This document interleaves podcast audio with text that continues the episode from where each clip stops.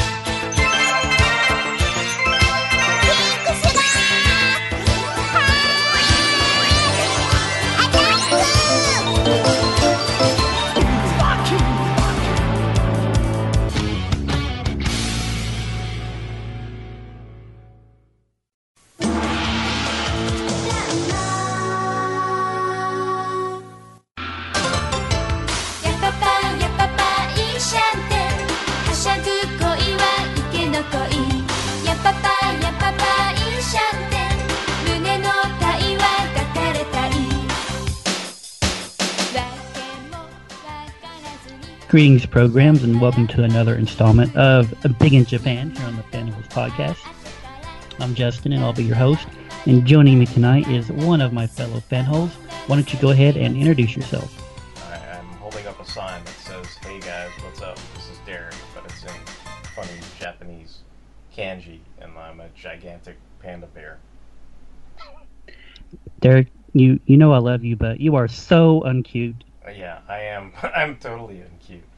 I I I, uh, I also cut my hair really really short for no reason. Well, if you can't tell from that introduction, uh, on this episode, we will be discussing the animated series Ranma One Half. Uh, this is an animated series that ran from 1989 to 1992. There are three animated films, and holy cow, there are 12 OVAs, none of which I've seen, actually.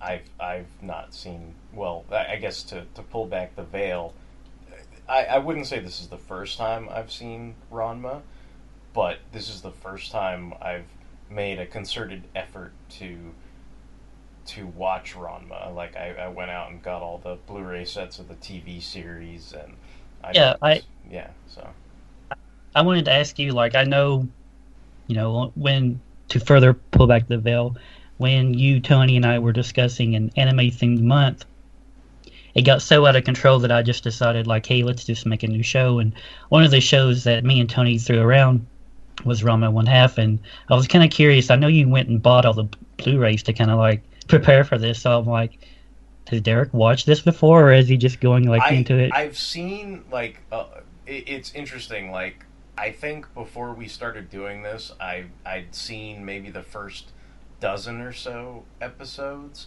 and the reason why I knew about it, I, I guess it was kind of twofold. But the the main thing I'll attribute it to is the group of friends that I had that introduced me to Cowboy Bebop, that you know lived in Union City and everything you know, I, I would come back from, from college from Loyola Marymount and hang out with some of them and everything. And and I remember this one time when I came back, you know, they, they were the ones who introduced me to Cowboy Bebop. So that's how, you know, I sort of learned about that series. I ended up buying it on DVD, and then I don't know, a few years later, that's when it got big on Cartoon Network and all that stuff. But that group of friends, like they they were heavily invested in Ranma one half. I, I am pretty sure they either, you know, religiously were getting the manga as new chapters were coming out, and they prob I, I assume they also watched the anime. But uh, but I remember them distinctly being really, really, really into the manga. So I knew about it. And then the other tie that I had to it was like most of us, and we've probably talked about this on the show before, I frequently watched Inuyasha on you know Adult Swim, and I think having enjoyed watching that series, there's the the tie that this shares the same creator. So I was also kind of interested in, you know, it, it kind of was like one of those instances where I sort of put two and two together and and kind of went, oh yeah, that's that manga that my friends really liked, and also the person who you know created that manga is the same person who worked on Inuyasha, and by that point I was kind of like, oh yeah, well you know th- this seems to be such a well respected and loved series. I was like, you know what, I, I should I should watch this, you know, and and I did with good intentions. I think I had had downloaded a few episodes of it. Like I said, I, I watched maybe a dozen or so, and I think, like all good intention things, where we don't podcast about them, you know, sometimes I lose track of it. And that was definitely something where I, I watched about a dozen or so episodes and then not that I, you know, disliked it or anything. It's just I, you know, the real world got in the way and, and I sort of lost track of it. But when you when you brought this up again, I, I thought, oh well this is my excuse, you know, like this is my excuse to pick that back up and and finish watching, you know, and or reading, you know, a, a well respected, beloved you know anime manga series that you know I, I feel like I probably always saw in ads in like comic books or something. I feel like you know when I was back buying those pamphlet Viz Dragon Ball comics because the anime was not released stateside yet, and I wanted to know the adventures of Little Goku. I feel like I always saw ads for for Ranma in those, you know, because Viz was always pimping that and and re-releasing it and everything. And I think even in, in preparation for tonight, like I, I finally started looking at some of the manga, and like it- it's kind of cool. Like there's even like you know color versions of them, and you know how I you know adore yeah. you know colorized manga so i was like ooh you know there's even even the, the the colored comics versions of them that that viz released so that was that was exciting for me too so that all, those things kind of you know sort of conspired and then in addition like the the reason why i bought all those sets it was i guess like a christmas present to myself pulling back the veil but it was um, Right Stuf anime was having a sale um, leading up to to the holidays and everything. So I think I got all seven sets for like like twenty five bucks a piece, which I think is pretty pretty decent. Like it, it was a pretty good sale, and I figured, hey, what the heck, you know, I'll just get it all in one shot, and I, I'm sure me and Justin will have fun talking about it. And you know, obviously, like to this point, I have watched the the first season now of of Ranma One Half, so that's that's kind of where I stand with that, and I've I've you know sort of reviewed some of the manga that corresponds with that first season, and as as Justin mentioned, but maybe our listeners cannot see yet, I also was curious enough to check out the live action film that uh, was I, I don't know if it was recently released, but it, it definitely is something that was you know new to me, and and I, I don't think it spoiled too much of the series up to what I have seen. So I, I went ahead and, and gave that a watch too, just just for giggles. So that's that's kind of where I am with with Ranma. Uh, as for me, like I, I was also introduced to it uh, through a friend who also introduced me to Cowboy Bebop. He was getting like bootleg DVD sets from some site off the internet, and I wasn't crazy about it to be honest. But I think it was it was one of those things where it's like if I'm forced to watch something like with a friend, like I kind of like rebel against it because Mm. like he would I'd go over to his house and he'd be like, "Oh man, I got the new like Ranma set." And I'm like, "What's Ranma?" So we watched a few episodes, and I'm like, "I'm like, oh, this this is okay, but like, you, you can we like can we play like Dynasty Warriors? Can we go outside? Like, can we do something else?" He's like, "No, I gotta watch these right now." I'm like, "Oh, I, Okay. I I feel like I, I don't I don't share the experience with Ranma, but I, I do understand that that notion of a, a friend who desperately wants to get someone into something and sort of makes you watch something. Like I, I think that's that's why it, it's funny. There there's a thread uh, about you know old school internet entertainment, and I think they were covering like the the strong bad stuff that thread over on Bot Talk, and all I could flash back to is that was my experience with strong bad emails was I didn't just Yeah. discover one and it was funny and then I kept watching them. No, I knew nothing about it and then it was like sit down, you got to watch all 463 of these now. And it was just like all right, all right. And it's like isn't this funny? And after you're on like, you know, 400 you know 21 you're just like oh jesus christ come on man like let let me go you know so so i totally i totally can relate to that that that was actually my same exact experience with that as well. So like I totally get that. And like uh one of my old roommates like he was huge he- heavily like fanatically in love with the show Scrubs. He it was the same thing with Ranma all over again. He was like, "Oh man, this is the greatest like sitcom ever. You got to watch it." And I watched a couple episodes and I was like, "This is okay." And then like he had already seen the whole series and then he had set the DVR to like constantly record it, and w- like very soon, like the DVR was full of nothing but scrubs. So like the stuff I wanted to record, like there was no room for it. Like this is back when like this is back when like Death Note was coming on, like brand new episodes every Saturday, and I'm like, there's no room for Death Note.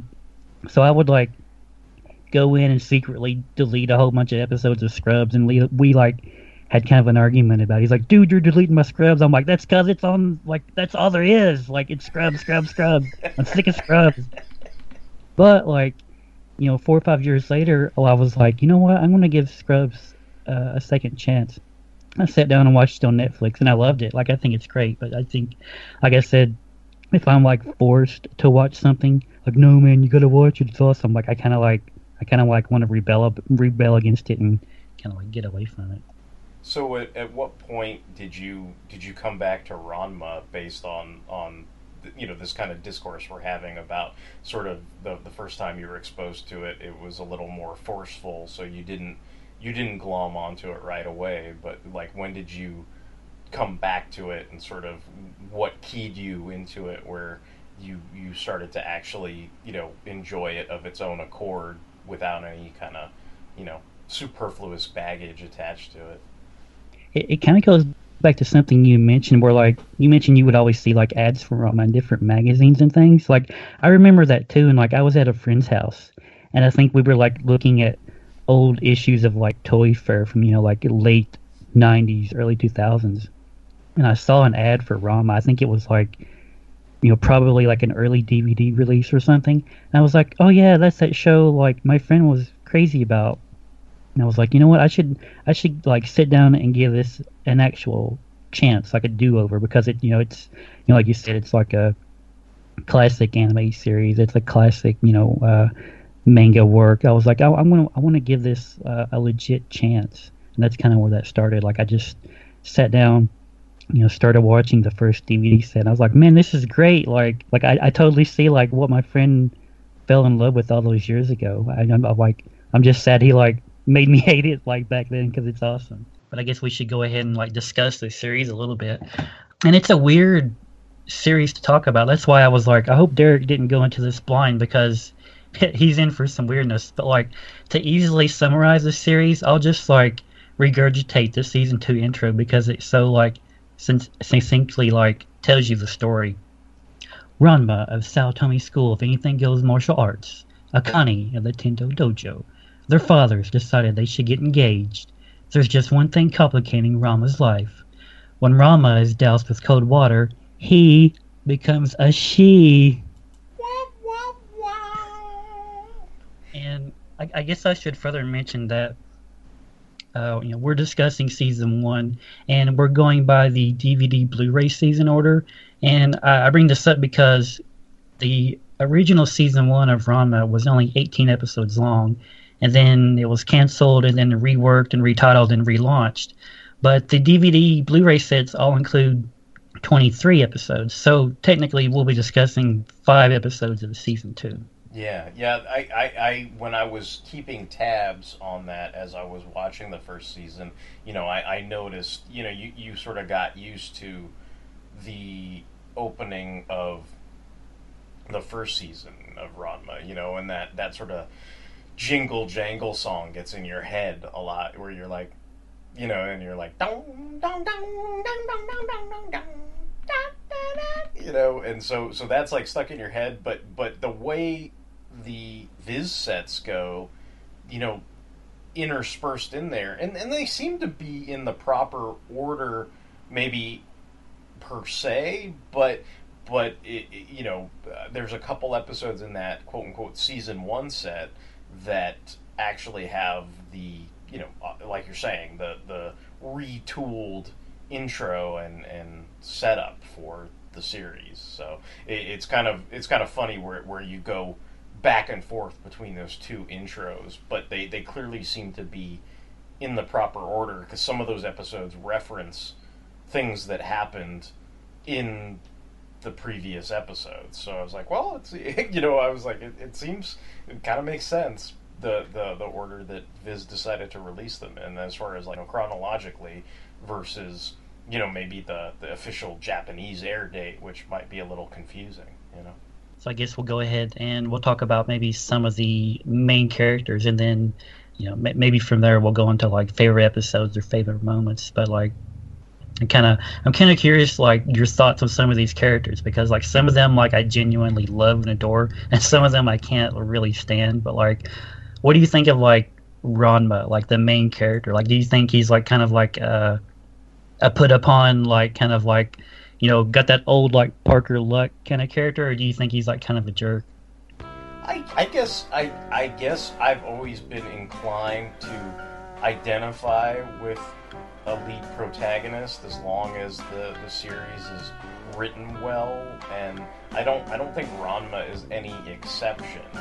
You know, I, I, I, I mean especially because I think maybe you know, I'm a male, so I mean, I, who, it's almost like, you know, who else are you going to identify with? I don't think I'm quite old enough or, or have enough years behind me or experience to say that I could identify with his father or, you know, the, the father of the, the you know the Tendo school you know? Like because I don't have three daughters you know? I, I don't have a son. But Ranma I I've been I mean you know I, I haven't been where Ranma's been per se. Nobody's splashed cold water on me and I haven't turned into a girl. But I mean I've I've been as old as Ron has been. I've been you know in kind of you know these these moonlighting you know fiery exchanges with with females before. You know what I mean? Like so I I I can at least you know connect to that part of it you know? I you know there, there I've definitely been in rivalries with with guys or whatever you know or at least you know that that that there have been you know clashes between you know people at school or you get into fights or whatever it is. So it's like i mean i that that part of it i could kind of get you know like i could kind of get behind all that stuff. So i don't i guess i don't i don't think of him as a jerk but then again i suppose maybe from a, a female fan's perspective maybe they identify more with akane you know and, and and you know as we joked you know the whole you know it, it, you know me i i did watch this in the dub version of it you know so there is the the dialogue where he you know he's always basically telling her you know man you're so uncute you know? So it's like yeah I, I mean i i guess i could see that from somebody's point of view but i don't i don't think i've ever thought of Ranma as a jerk necessarily. It seems like he's he's thrust into a situation that is very much based on tradition and, and an agreement that he really had no part in drafting. You know, it's it's this you know sort of notion of an arranged marriage. You know, so it, in some ways you're like you know to, to me from my perspective as a, a western audience member you know an arranged marriage is something that while i understand it conceptually i think you know that's something where I, I would lean more towards you know to answer your question i think he's more the put upon character because he didn't really sign up for that. You know what I mean? Like he was just a kid, you know, or, or, or not even conceived when when this was all drafted and set up and everything. So so I mean, and that's that's part of the comedy that comes from it. I mean, I, I feel like I feel like Ranma himself is a very kind of fantastical Shakespearean character in a way because it, it reminds me a lot of like Twelfth Night, where you've got like the two twins and the the girls dressed as a boy and the you know that whole kind of setup, and so like there's there's that aspect to it as well, but only in this case it's like they're not just you know the girl's not just dressed up as a boy. It's like literally it's this fantasy element where you just splash some cold water on Ranma and, and then he turns into a girl.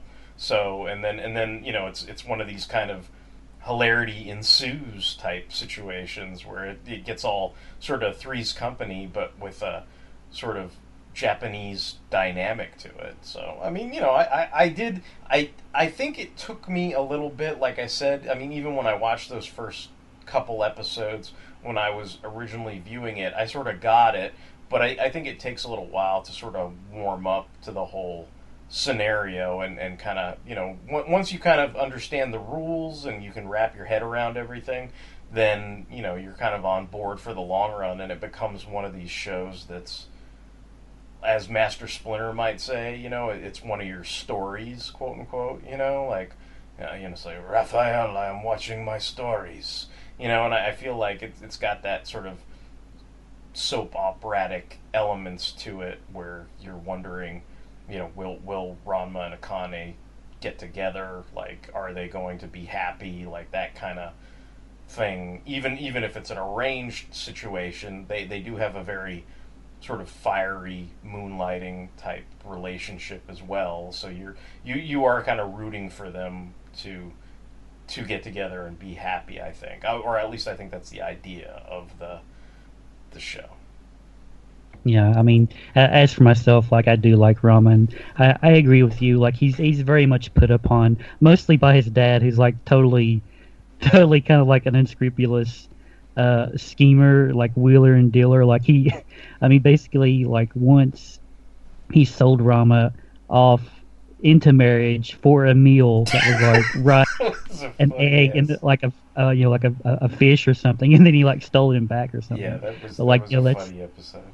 Like not only is he put upon by his dad with all these like arranged marriages that he has no clue about but like on top of that like he has the misfortune of you know falling into that cursed pool and becoming a girl like whenever he, he's doused with water. And his you know his dad has this line he's like you know ranma like this is for martial arts and you should be prepared to give your life. He's like yeah my life but not my manhood. Like that line always like you know like, like it cracks me up but then when you think about it you're like yeah like he he probably was prepared to like give up his life for his training. I mean, he's like, you know, swimming from Japan to China, which is totally out of this world, like wackiness and everything. But like, you know, he he is very much put upon by his dad. But uh, I I like Ranma. Some sometimes he is like he's totally a jerk to a, Akane. Sometimes she deserves it. You know, sometimes she doesn't. And you know, kind of like you said, like you know, they have such a fiery like relationship. You know, sometimes they're very nice to each other and they'll fight for each other, like in certain situations. But a lot of the times they end up fighting with each other.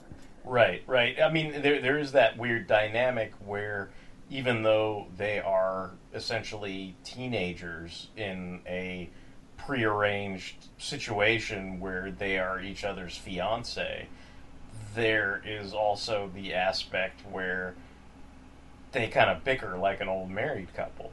And and that's why everybody kind of yucks it up because it's like, oh, you guys might as well get married. I mean, you already act married, you know. Like that's that's kind of what's funny about it in some in some way. It's it's it's almost like they they're too young to realize that they they're already sort of that kind of couple to begin with. But I, I guess I guess what always throws a, a monkey wrench in the works is is maybe some of the other characters that we'll end up talking about, like all these potential rivals for the affection of the fiance, and it's not just limited to there being a number of male rivals who want the affection of Akane, but, but there's also a number of, of uh, female rivals to Akane for the affections of Ranma. And then because Ranma can switch back and forth depending on the temperature of water that he gets splashed with, there's also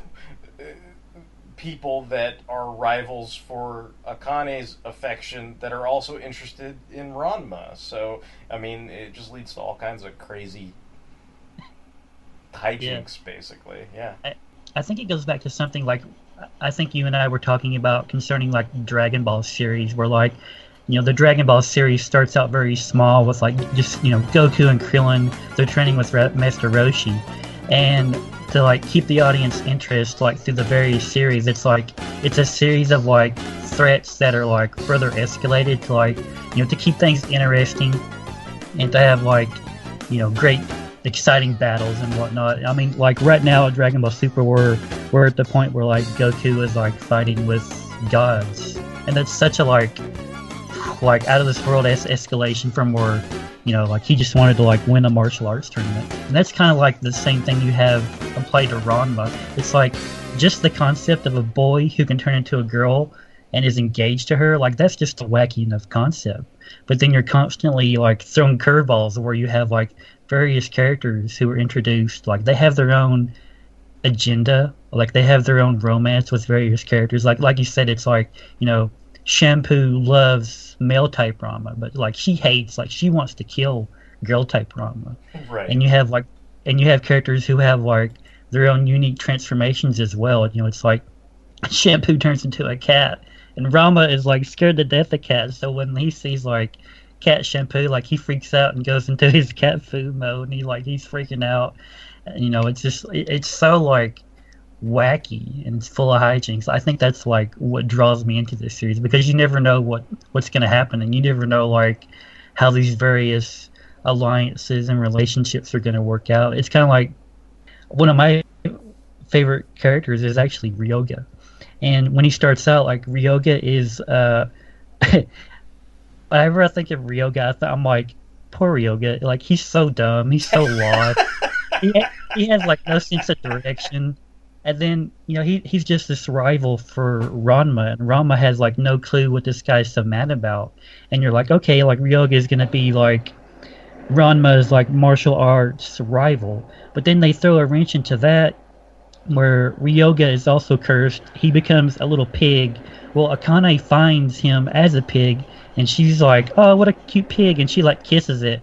And from that point on, Ryoga is like totally head over heels in love with Akane. And he's always like like he kind of wants to be a pig and like sleep with her and like you know nuzzle himself like between her boobs or whatnot because like he's so like in love with her and i think that's like an interesting like that's like an interesting further twist like you know ryoga is not just a rival for like martial arts but he's a rival for like akane's affections. And he's like and you know ranma's always accusing him. He's like you're so low man. Like you just want to like be a pig and sleep with akane I, I think we are secret brothers in this instance because I do enjoy the series once Ryoga is added as an element. I mean, you've got you've got Kendo, right? Like the the kind of stock standard rival for Akane's affections, which I, I you know, for me, I'm like paying attention to all these sort of dub actors and everything, and it, it might be fun to mention that Akane's father, Tendo, is voiced by David Kaye, who it, most people would know from, say, like Beast Wars, you know, as Megatron, but also, you know, appearing on shows like Gundam Wing, for instance. And I, I did have a lot of those, like, hey, I, I know that voice from Gundam Wing, you know, and so, you know, Kendo's got the, the voice from Wufei, basically, the same voice actor and everything. And, and you've got these kind of standard stock rivals where his whole deal is he's sort of very traditionalistic in a sense. Like he's dressed up kind of like, you know, a samurai. He's basically the kendo champ on school. He's supposed to be, you know, the. he- I mean, essentially, if this was an American piece, he'd be like a king shit jock who played football. But in this case, he's like a king shit jock who is like the kendo champ, pretty much. And you know, most other rivals for Akane's affection couldn't stand up to his fighting skills, but Ranma is obviously the protagonist and he's the most skilled in, in fighting. And I I you know, I appreciate that dynamic and that setup, but I, I don't think I was quite as engaged in that like until I saw Ryoga because Ryoga was just kind of funny because of his kind of he's obviously a skilled fighter, but he, like you said, his sense of direction and and just his his kind of idiocy just leads to so many things that are naturally funny. And I, I think maybe some stuff felt a little forced to me, but I I felt like Ryoga's comedy just seemed very much to be organic, especially because he falls into the spring that turns him into the pig. And I love that first sequence where he's basically the, the you know they, they do a lot of these flashbacks to the spring where they they meet like the the Chinese park guard who basically is always you know expositing to whoever's there of what's going on. He's the one who explains the situation between you know that shampoo comes from a tribe of like amazon women and you know what was done to wrong her and why she wants to kill the the female ranma because you know he bested or she bested her in combat you know versus you know what happens when a male bests her in combat then it's like maxima and she wants to jump his bones and everything like that. So you've got that dynamic going on. But then the the the chinese park official basically explains you know oh you know he, he fell into the water and turned into a pig. But they don't know that at the time so it's like he catches the pig and if not for trying to put him in boiling hot water to eat him then like that's that's kind of like my favorite scene where he turns back into a man who's naked. He's like, "You were gonna fucking eat me," you know. like, and so it's like it's like that kind of stuff. I mean, I, you know, it, it's it's very much played for laughs, and, and you're not supposed to take it seriously at all. And and um, most times it's just it's usually a, a really fun time. And and and the the funny part is, I think in- some ways it's it, it serves as a sense of symbolism of maybe being uh, a male who feels sort of impotent in the face of a, a female he might like and it's like literally translated because you've got Ryoga who who is hung up on Akane but then uh, at the merest kind of instance of cold water, he can turn into this little pig and be P-chan. And it's like it's funny how like he, he gets these kind of winds of of a backbone where he's like, finally, I'm gonna leave. I'm gonna do this. I'm gonna do that, and I'm gonna fight you, and I'm gonna make things good for me, and there's nothing you can do to stop me. And then he'll get like splashed with the cold water, and it's like, whoops, I guess you're a pig again. I guess there is something that can stop you, you know. And then and then it's like he's screwed, you know, which is kind of funny, and and that can happen to you know a great many of the characters, and and it's fun to see once you have the rules of the game established to to see that get turned on its head or transferred to other characters and see how that continuously plays into the comedy because it, like three's company or something it, it's all it all comes from or even you know 12th night like i said it's shakespearean where it all comes from the audience is in on all the rules and all the scenarios but the other characters are usually blind to it. You know akane doesn't know Akane doesn't like. She's like, "This is P-chan. What? Why do you keep saying that it's Ryoga? Like you're Yeah, crazy." she's like, "Don't bully P-chan," and she'll Right. like hit Right. Ram over the head. you know, and, and that's where that's where a lot of the comedy springs from, or or the fact that you know Shampoo, you know, do, doesn't know that that you know she didn't realize that the the female Ranma was different from the male Ranma, you know. So it's like, or or, or even even Kendo, like he, it, it's like that that can kind of get a little creepy, but it's it's funny where he's like, "I love you, pigtailed girl," you know, and stuff, and then Ranma's having like nightmares about you know this dude who's supposed to be you know he's supposed to get into a fist fight with or whatever, but then he's also said, "I love you," so yeah. Well, we've we've mentioned this character very briefly, but uh, you know, like I said, Ranma is engaged to Akane Tendo, and she's kind of a headstrong, stubborn. Like R- Ranma calls her a tomboy, much to her like displeasure. Uh, she's like a, she's a very fiery character. Like honestly, I'm I'm not that crazy about Akane. Like I just I, I just don't like that kind of like character type.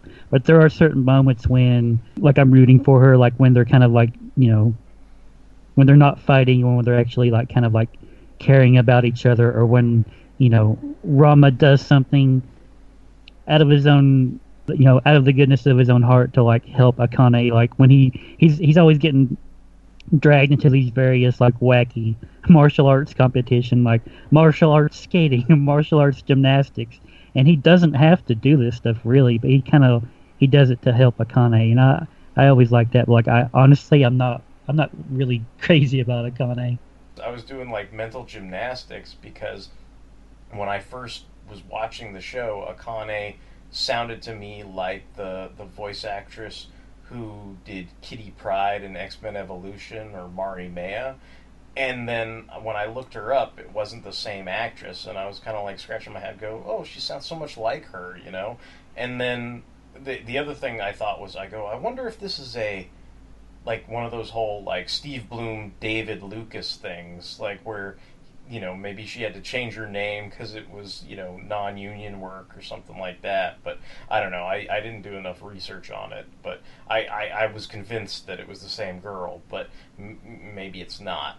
But I, I do I did like the VA. I I guess I can see what you're saying, like that you know you're not hundred percent keen on Akane. I think I think that I, I guess it's one of those things where maybe some of the superficial nature I can see that with, but like when like kind of like when you're explaining, you know, when when Ranma kind of sticks up for her and she acknowledges that, you know, like the the kind of moments they share where you know she's she's hurt and then you know he he gives her the piggyback ride you know? Like that that that's that moment where they they they sort of connect as a couple or at least you know on on some kind of emotional level and and they actually have kind of like an intimate relationship beyond you know i guess like what we're describing as you know a prearranged marriage you know it's not it, it wasn't because they had to do it it's because they wanted to do it you know they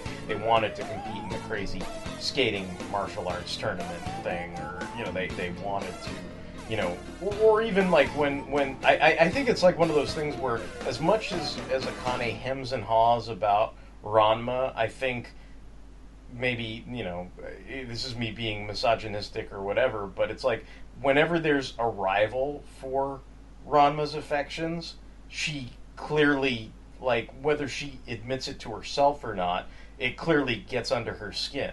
You know, like shampoo being there gets under her skin or what's his face is like Kuno's sister the one that she gets into that big weird like ribbon fight with. I'm trying to remember what her name was but you know obviously like they they they have their own sort of rivalry and confrontation and everything. So uh, I think it's uh is it Kasumi? I think. I don't know. Anyway. It's kodachi the black oh, rose. Kodachi. Yeah, yeah, there you go.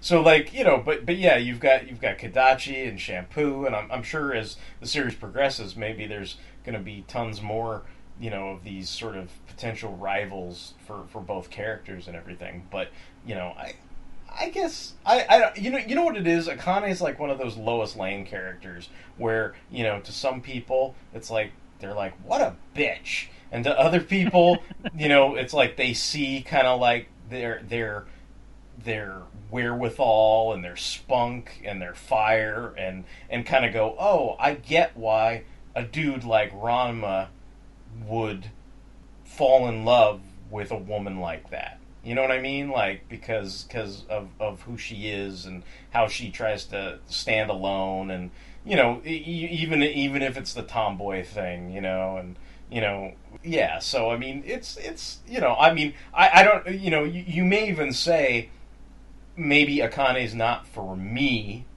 you know, quote unquote me, but but I, I can see at least why why she's the right girl for Ranma, if that makes any sense. They've also talked about this character very briefly, but uh, one of uh, Ranma's other love interest is Shampoo, who, as you said earlier, is a Chinese Amazon. and she's also cursed. She fell into the same one of the same cursed pools in Jusenkyo, and she becomes a cat when she's doused in cold water. Like I, as for me, like I like shampoo. like I think, I think she's funny. She cracks me up, Yeah. and like, you know, she, I, to to me, she's more appealing than Akane. Well, th- th- there's there's a certain appeal in that that you know that sort of ignorance, I guess. You know, like she's. I guess you could call it the you know the the naivete is attractive in her, but but I mean it, it is very kind of you know she's she's oblivious to certain things, and and then there's also that aspect that you know even though this is you know a Japanese show and and she's Chinese, it's like there's that whole aspect of that she is you know from another country. She's trying to find her way, and she also doesn't really understand completely like certain scenarios and situations, and so comedy springs from that because she comes from a different society and and and she sort of adheres to different sets of rules and everything. So there there can be that that unintentional comedy that comes from the way she approaches things versus how everyone else on the show would approach something. But yeah, I mean, you know, she's a she's a cute girl, and um, you know, the, but but then again, you know, you you do have that kind of. I mean, she she has one of the more serious things where it's like it, it's funny, but it's not that funny. Where you're like, she just gave you the kiss of death, you know? It's like, oh, you know, to her that's serious. Like she is she is trying to kill the female Ranma, and she does at one point try to kill Akane. So so there is that aspect to her where you know, even though some of this is yucks and laughs and stuff like that, I mean, she she is deathly serious about trying to kill uh, Ranma and Akane at certain points. I, I love how she she never walks into a room. She always just bursts in through the wall like the fucking Kool Aid Man. like ni hao, whoa I ni. Ranma's like, I gotta get out of here. I like how I like how the, the guy's like, "Well, your friend just busted up my restaurant, so you're gonna pay for that." And he's like, "She's not my friend." And he's like, I ain't paid for nothing, man. Eh, eh. yeah. No, I mean this is this is good stuff. I mean, I, I think I think it's one of those things where, like I said, it, I'm going to be like Master Splinter with this kind of stuff, where I just I, I get into it. I enjoy watching my quote unquote stories. I, I think it's fun to to look at. And and to to this point, to me, it doesn't seem like the manga is that divergent from what I've seen of, of the anime. I mean, it, I, I haven't come across any of the quote unquote dreaded. I don't know if there are any, but you know, I haven't come across any you know dreaded filler episodes or anything that doesn't have much to do with the manga. You know, it seems like most of it kind of goes hand in hand. The the only thing that I sort of noticed was there's this funny thing of like when when you look at things like you know how maybe a, a, a superhero like Batman or Superman looked in the golden age, and then they look a little different in their current incarnation. Like it's funny because I, I you know I, I'll jokingly refer to it as quote unquote golden age female Ranma, but when you look at some of those early comics, even when they're quote unquote colored, like it, it seems like they in the anime they made a specific decision to make the female Ranma super distinct by giving her red hair, and and you know the boy Ranma has the dark hair. But it seems like in some of those early comics, the way it's shaded and colored, even if it's in black and white, but when you look at the color versions too, like they are both, you know, raven haired, you know, whether it's the boy or the girl. So I, I thought that was kind of, I don't know, just something that was interesting that I took note of. Are there any episodes you want to talk about, or like any any uh, favorite moments, or anything you want to like get into specifically?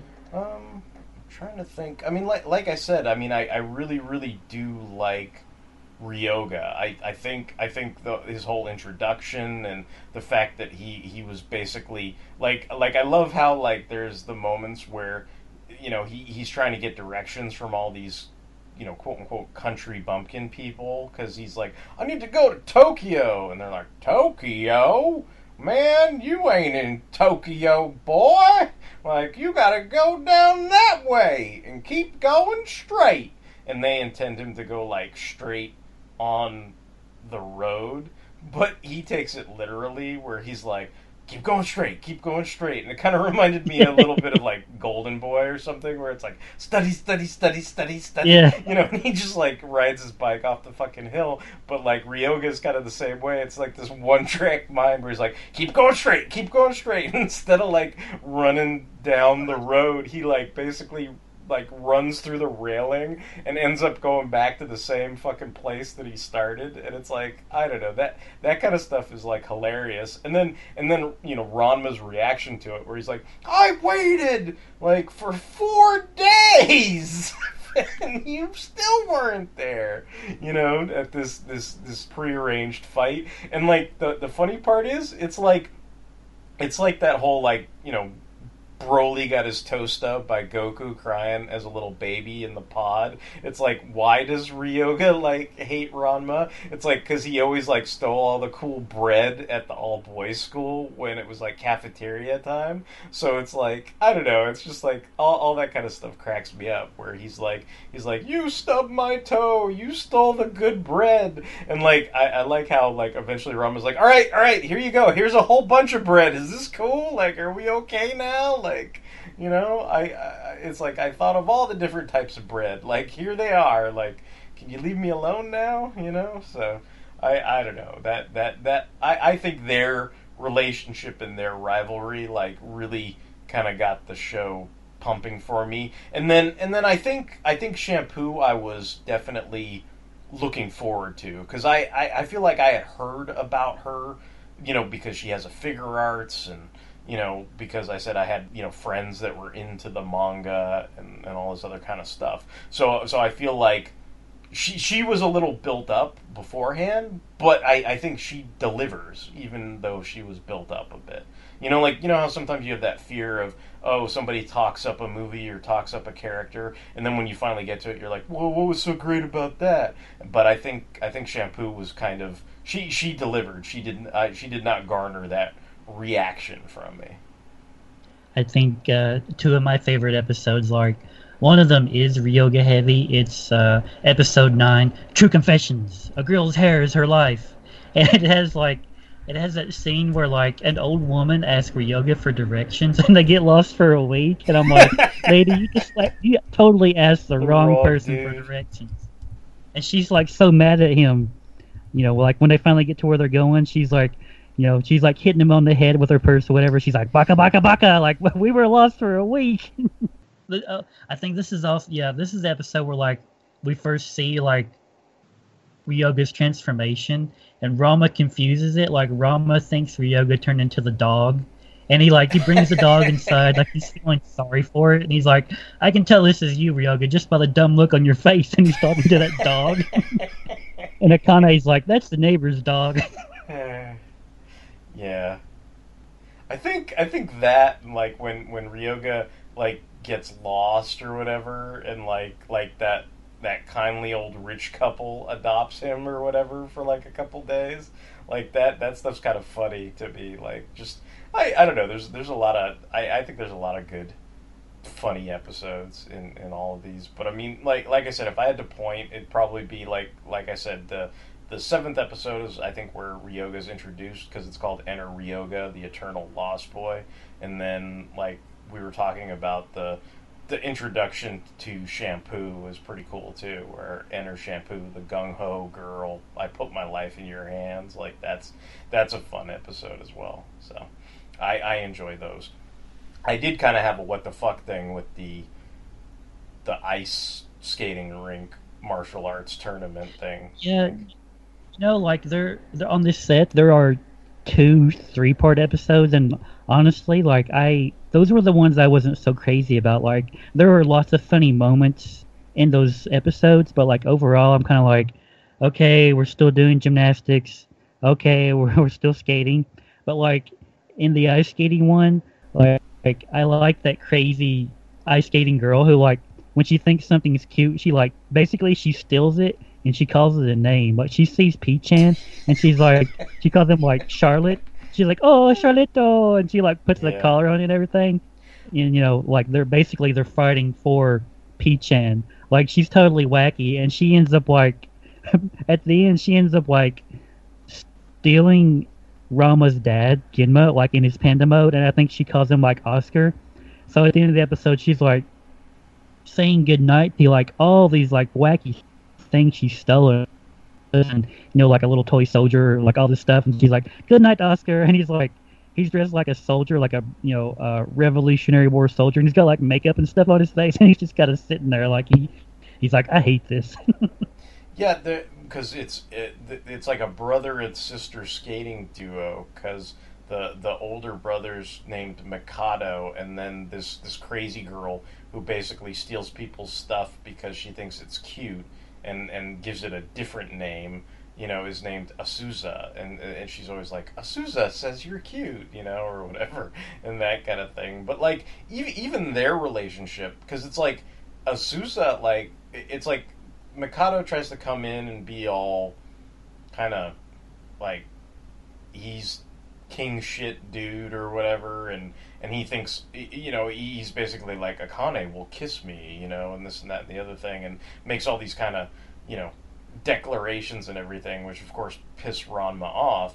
But then the other thing that cracked me up was like uh, or, or was kind of weird about it was Asuza like beats the shit out of like it's it's played for laughs where there's like he's this like kind of cool, good looking dude, but it's like imagine if like Tom Cruise walked in the room and was like, "You girls are gonna get all wet for me and you're gonna kiss me and I'm a super badass and I'm Tom Cruise and look at my shiny smile and my great teeth and all this other stuff," and then all of a sudden out of nowhere, like you know. Katie Holmes comes in all crazy looking and like beats the fucking shit out of Tom Cruise's head, and then there's like this big giant bulge, like you know, of like where she beat the crap out of his head, and, and it's just kind of like this weird, you know, it, it, it, it's that point where you're like, how violent does this have to get before it stops being funny? Like it's like what it's kind of like the rake joke. It's like, is it is it still funny? Is it not funny? Is it funny after the fortieth hit? You know, like that kind of thing. And you know, I mean, I mean, there's some good moments in it where you know Ranma basically is like, you know, you talk shit about Akane, I'm gonna kill you. You know, and and and it's it's it's a definite moment for the two of them. You know, but it it, it does seem kind of like th- there is an aspect where you're like, oh, this is kind of ridiculous. You know, like they're skating and martial arting while they skate, and you know, I don't know. It's just it's kind of funny. Did you did you feel the same way or differently about the whole takeout episode, like where all the girls are like racing with the the the takeout box or whatever the whole deal was? i didn't mind that episode i guess just because it was kind of a you know it was just a one-off Mhm. like it wasn't like a big two or three Oh, I, I guess I see like what you're saying. Like they didn't they didn't make it like a three part episode about takeout. It was just the one episode, but like the the skating thing turned into like this mega epic arc or whatever for like three episodes. so no, no, I get it. I get it. I, I do think like that that is, that is one of those episodes where you start to see like just how kind of like sneaky Ranma's dad is because he has set up like another like arranged marriage for Ranma. One like you know Ranma has totally no cr- clue about this one either. And like I think I think the more you get into this series, especially when uh Happosai shows up later on, like you see like just like just how like kind of like sneaky and conniving and desperate like Ranma's dad really is. I mean, I like him as a character, and he's like he's especially hilarious whenever whenever he's a panda and he's like holding up like random signs or whatever. But like, yeah, I like I think I think towards the end of like the set, you see you're just kind of like, man, like Ranma's dad's kind of shady. I, I think I think Ranma's dad like I mean they, they definitely play up the, the panda thing for laughs and it's funny how like in some ways like it's almost like he's more comfortable being the panda sometimes like where Yeah. I mean we haven't really talked about um, what's his name the uh, the doctor who goes head over heels for the older sister Oh, Tofu Sensei. yeah, yeah. and and like and like he, he even works for him just a little bit, you know, and it's like it's like even when he shows up for work, he shows up for work is like a panda, and and you've got like the the mom who's like his mom is like you know, talking about oh gee it must be really tough times at the zoo you know if you're coming to work here you know because she's like thinks he's a panda or whatever so it's like funny or like uh, Nabiki is like one of these like if you think Ranma's dad is shady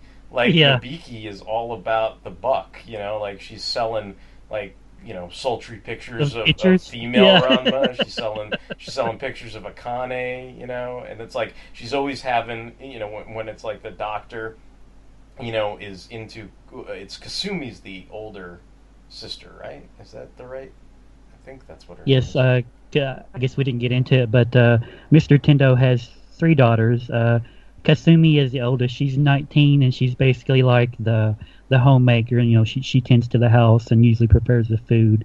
And then the middle daughter is Nabiki. She's 17 years old. Yeah, and, and Nabiki is is is is quite the little entrepreneur. You know, like like and it, you know what's funny about that is I I do have to comment on this is like when I watched the live action version, like the way I took Nabiki to be is like in the anime, in the manga, she's like Lucy to like Ranma's like Charlie Brown. You know, like she's the one that's gonna like pull the football out and make Ranma look like a fucking idiot or whatever. You know, and she does that to everybody. Like not just not just Charlie Brown. Like it's like she's pulling the football out from Linus and Schroeder and you know everybody in the whole whole cast. Basically, it's like it's like that's that's Nabiki's function on this show pretty much. But like what cracked me up is in the live action version, like she's the hottest, like cutest girl in the movie. Like so, it's like it's even funnier because you're like, well, wait a minute, like she's like. You're, you're almost like, oh, I would kind of forgive her because she's pretty cute, you know. But I, I don't know that I'd say the same about the anime or the manga or whatever. But like, she she definitely has that whole like, you know, Lucy pulling the football out from Charlie Brown type thing going on for her. And then Kasumi, like it's weird because she's like the older sister, so you'd think she'd be smarter, but it, it's like I can't tell if she's playing the doctor or if she's really oblivious to the fact that he's. I mean, because like that guy gets so. I mean, it's like he literally like walks into walls and turns into a drooling idiot and starts dancing with his his skeleton in his office whenever Kasumi shows up.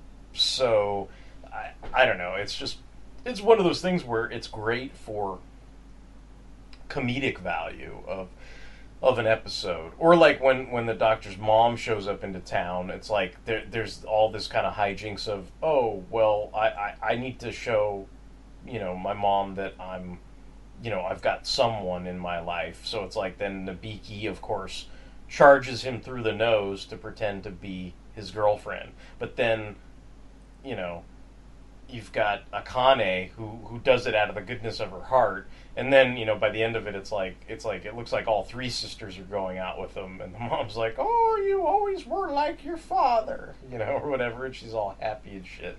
But you know, like it's it's it's just you know, I don't know, it, you know, the, those are some of the things I noticed about you know the the sort of family dynamic where you've got these sisters who clearly were not interested in being part of this arranged marriage. Because I guess I guess the whole purpose to it is the the the school of indiscriminate grappling you know it's supposed to have a male heir so I mean I, conceivably ideally Akane would inherit the dojo but in order to keep it I guess in the family name I guess she needs to marry a male you know like Ranma and then basically then he would inherit the dojo and the name would the the tendo name would carry on uh, you know the dojo name would carry on because it does have a male hair.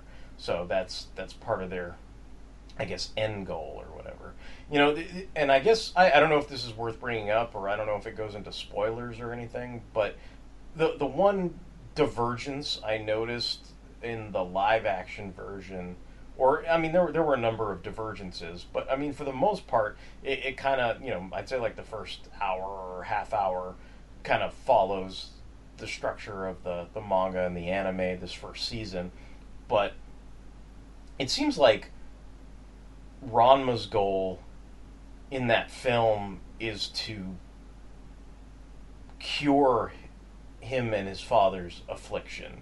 Whereas I don't think I ever got that from reading the manga or the anime. It just seems like they show up and there's nothing they can do about this, you know, this scenario. Whereas I think in the film, they they're trying to lead you to that point where it's like, oh, if he just you know eats the magic cotton candy, if he drinks you know the magic honey, if he you know does whatever X, Y, and Z, you know, then then you know Ranma will not turn into a female anymore, you know, possibly, you know. Whereas I think in the anime, like that's just not a th- that's not even an option. It's like, of course, this is always going to happen because we need this to happen every single episode and every single week because that's where all our comedy, hijinks, hilarity comes from. Right. I know in um, some later seasons, like Ranma, like he absolutely refuses to turn into a girl, and of course, you know he is sometimes forced to, and they they, they do get into that where you see he's he like what in this first season he seems to be fairly okay with turning into a girl, and sometimes he will do it on his own to like help someone or you know to like get, to get away from someone. But later on, it seems like he's totally against it. Like he kind of like hates it, and that's where he kind of like you know makes this vow of not turning into a girl. And then in some later seasons, I know that like he's really he's really intent on getting back to Jusenkyo and finding a way to like rid himself of this curse. But that's like you know two or three seasons down the road, I think. I'm. I guess it's fine if, if you're spoiling for me. But the the other thing that I noticed about the live action version, and I, I guess I'll tell by your reaction when I go into it. But does the manga and anime go into the whole like transvestite bad guys? Like, does does that come up at all, or is that just something that the the film made up? Does that sound familiar to you at all? Mm-hmm. It's like it's like it's like the main the main villains in that film. The the principal turns out to be some bad guy named like Madam such and such, and it's like he's this old Japanese bald man. But then when he's in his like quote unquote transvestite identity, he's got like these frilly you know gowns and like makeup and masks and everything and all these basically like guys in like S&M and sort of like you know lipstick and whatever like constantly uh, attack Ranma and like people from the Tendo dojo and stuff like that in the film. And like that I wasn't sure. I was like well this is kind of you know because they, they, they do this thing where they're like is he and and like what they do is I guess it's some Japanese symbolism for it's like the way the subtitles translated it was oh that that's a sign language for gay. And like but I guess what they do is they they take their hand and they they push it up on like the left side of their face.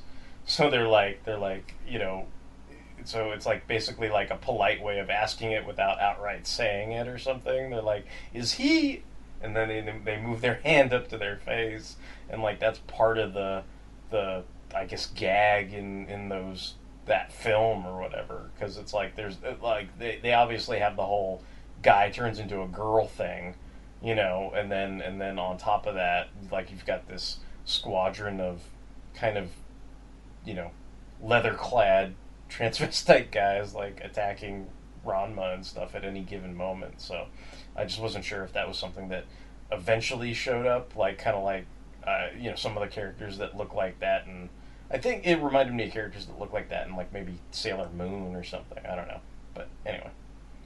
No, I think I think I'm good. I mean, I I'm glad you had us sit down and watch this. I I look forward to continuing to discuss future seasons or OVAs or, or how you know whatever you'd like to discuss further when we when we get to it. But yeah, I had a lot of fun watching the the first season. I can I can speak for the Blu-ray at least. I mean, the the picture quality is good and the sound is good, and I I enjoyed watching this and, and revisiting some of the early episodes in that format. And you know, there's a, a, a couple extras on it where they, I guess some of them are, you know, videos of like convention stuff, interviews with like some of the folks that translated the manga and did different translations and stuff like that. And so, I mean, I, I thought it was a pretty decent set. And uh, like I said, I, I enjoyed watching the show. And, and, and as I said to you privately, like, you, I'm like, damn it, now I, I kind of want to go and maybe buy some of those figure arts that are out now because I, I did enjoy watching the show. Cool. You can probably tell, like I, I, I am a huge fan, and you know, it, it is my intent to, you know, do a second season discussion and a third and a fourth, and hopefully we'll get into the OVAs and the films and even the live action one, which sounds totally wacky, but now I'm like, you know, like curious and aghast at some of the things you're saying about it. yeah, yeah, totally. But uh, I guess we'll go ahead and wrap up this episode of Big in Japan. And Derek, if you were on the internet and you wanted to find us or contact us, where would you go? Well, if you wanted to find us or contact us, you can do so at fanholespodcast at gmail.com. We are on the fanholespodcast.blogspot.com where you can check out all our archives of different episodes. And of course, we've got tons of other shows in addition to Big in Japan. We've got Mobile Suit Mondays, Sentai Saturdays, Toku Thursdays, Transformers Tuesdays, comic books, motherfucker, do you read them? And the Fanholes podcast proper. And of course, we appreciate all the likes and feedback and notes and hearts and all that good stuff that we get on all the various social medias like Tumblr, Twitter, Facebook, Instagram. And we can be streamed on Stitcher Radio and iTunes, of course. So, those are all the good, cool social media places where you can get in contact with us. All right. And this is Justin signing off. Don't bully P-Chan. And this is Derek. Peace out.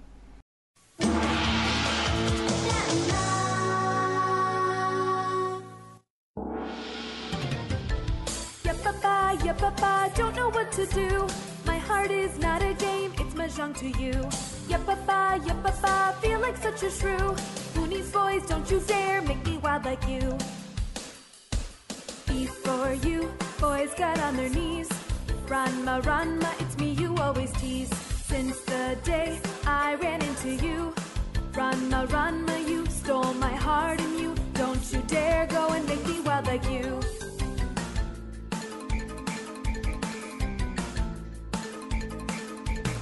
Somebody tell me why it's so hard to say those three words I love you. If I let myself give in to you, I'll become just as wild as you.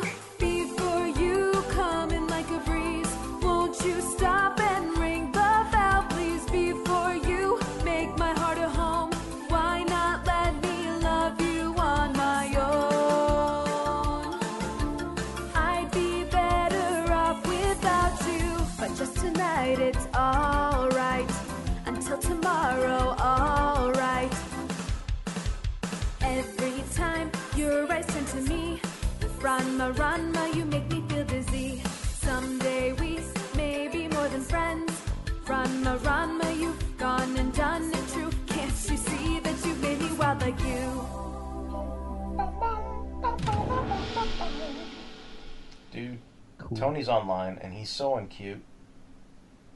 I'm gonna, I'm gonna add Tony because Tony's so uncute.